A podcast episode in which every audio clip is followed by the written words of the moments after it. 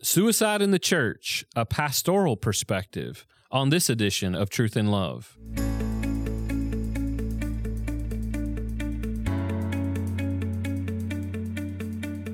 I'm Dale Johnson, and you're listening to Truth in Love, a podcast of the Association of Certified Biblical Counselors, where we seek to provide biblical solutions for the problems that people face.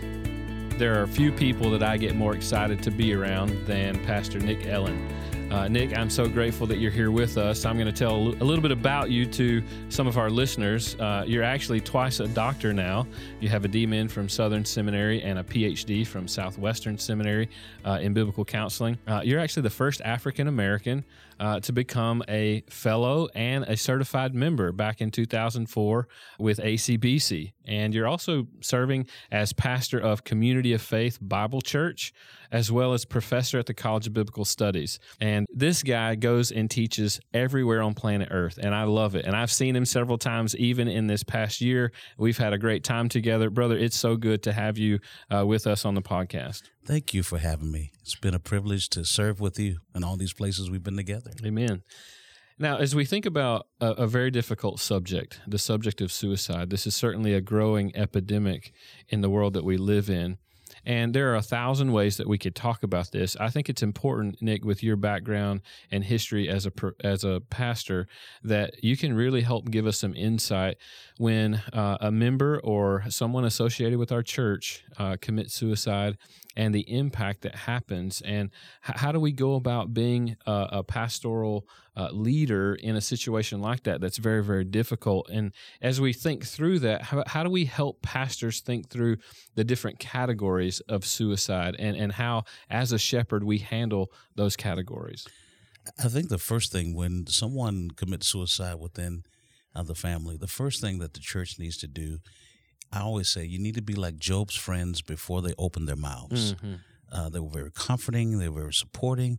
Uh, it's not a time to go into a theological discussion about mm-hmm. it. I think it's a time more to show care, compassion. Mm-hmm. Uh, and sometimes family members are left confused. They think it's their fault. Mm-hmm. And we need to encourage and support them in that time. And then when the time is right, when we sense that they're open to begin to give some theological insight. But mm. the very beginning, I think, is just a comfort and support. Um, when it comes to suicide, what I've noticed is that even with the Bible, there are five basic passages of suicide. Mm. First Samuel 31, uh, 3 through 5, 2 Samuel 17, verse 23, 1 Kings 16, verse 18, Matthew 27, mm. verses 3 through 5, Judges chapter 9, verses 53 to 54. Mm-hmm. And as you study those, you'll discover that these suicides are put in two basic categories. Mm-hmm. Uh, one type of suicide is where the pressures of life are so great that a person doesn't want to deal with it. And as a result, they're seeking to take their lives because of the pressures. And I call that the external pressures of life. Mm-hmm.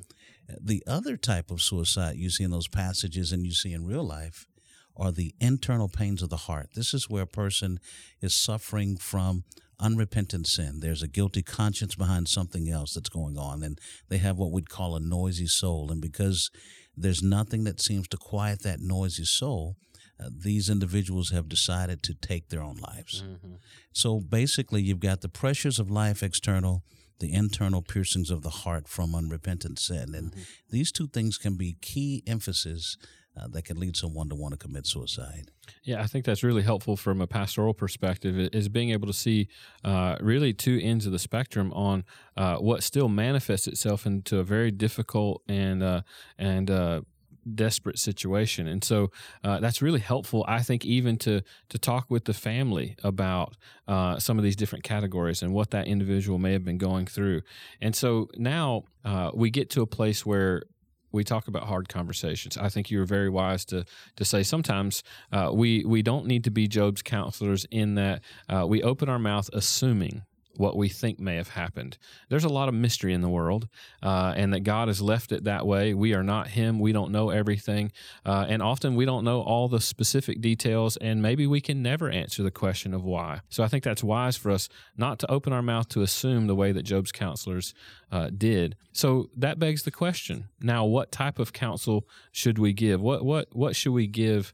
Uh, for those who someone around them has committed suicide There are three things that I like to tell people that I think are very helpful no matter what difficult situation they're in. And that is, let's try to identify the very nature of God that He wants you to embrace, or the characteristic that He's allowed this situation to come up for you to embrace. So, in other words, what is it about God that you think He wants you to trust Him in right now in the midst of this difficulty? The second thing I try to help people to think about is in the midst of this difficulty, what is it about you that you think God wants to grow and change? What are the character development issues that can come out of this? And then, thirdly, let's think through together how this could be a ministry opportunity in the future as you don't just go through this, but I like to say grow through this. Mm-hmm. How can this be used as a ministry opportunity to serve others? Because what I've discovered in most cases, when this is happening to individuals, there's something about God that He wants us to embrace, mm-hmm. something about ourselves He wants us to grow and change. And this becomes an opportunity for ministry in the future. And so, my goal is to kind of help them work through that as I give them comfort through the pain and encouragement of the hope that God has for them in the midst of it. I think that's important because it, it really redirects uh, that person's attention really back to focusing on the light who is God. Uh, it really helps to refocus what the Lord may be doing, uh, as opposed to to thinking about all that's unfolding the situation, where they start to become uh, internal in their thoughts, maybe start to blame shift uh, onto themselves often as to why something like this happened. So these give really good three good categories uh, that help them focus on what a sovereign God may be doing in and with them despite a very difficult situation. So, uh, maybe one more question that we could think about through this very difficult subject is what should we consider about suicide? I mean, moving forward, how do we how do we consider all these elements uh, of suicide well? How do we approach this from that pastoral perspective? One of the things that I try to tell people, and uh, Dr. Jim Berg was very helpful for me in laying this out. Uh, one of the things he said that I have always remembered and I share with people people who want to commit suicide have the right understanding of life, they just have come to the wrong solution. Mm-hmm.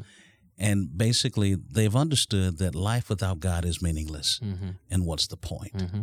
Uh, the solution, though, is not to take their life. Mm-hmm. The solution is for them to give their lives to the one who can make something of it and transform them. That's right. And so I think we have to help people understand that when there is a person who wants to commit suicide, they've learned something, mm. but they need the guidance to see that the answer is not what they think. That's right. And there's a God who wants to, as he says in Matthew 11, come to me and he will give them two categories of peace. They get the peace with God, the mm-hmm. justification, yep. and as they walk with him, they'll get the peace of God, sanctification. Mm-hmm. And again, they'll get rest and find rest. Mm.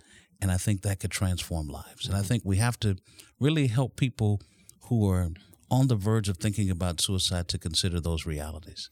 You know, I think this is, has been a very helpful discussion, Nick, just because uh, when moments of crisis like that happen, uh, life seems to be moving so fast. There seem to be so many emotions and so many details that for us as a counselor, maybe for the pastor, uh, they're trying to sort out what do I do? How do I how do I manage all this? And what you've done is you've helped to anchor us to some critical points, some ways of discernment, some some points of focus uh, from the Scripture that we can we can help individuals wade through some very rocky ground. And so, thank you for that today. This has been really helpful to uh, to to think through a really really tough and difficult subject like suicide. Well, thank you again for having me. You're listening to Truth in Love, a podcast of ACBC. I want to make sure that all of you are aware of uh, the amount of training centers that the Lord has blessed us with throughout the United States. Uh, we have now over 70 training centers. Uh, one of those was one that Nick leads, uh, the College of Biblical Studies in Houston, Texas.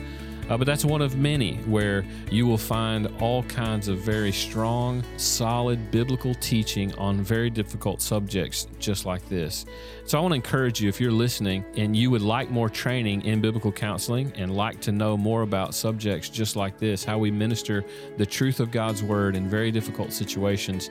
Uh, you can look on our website and you can find a map that shows all of our training centers and the training that they offer as well. I want to mention too, I think might be helpful, is today we talked about this issue of suicide. Recently, we had an annual conference where uh, we talked about this issue, suicide and self harm, uh, along with the scripture. To think about these very difficult issue, issues from a biblical perspective, I want to encourage you to go and avail yourself of all the resources that were produced from that annual conference.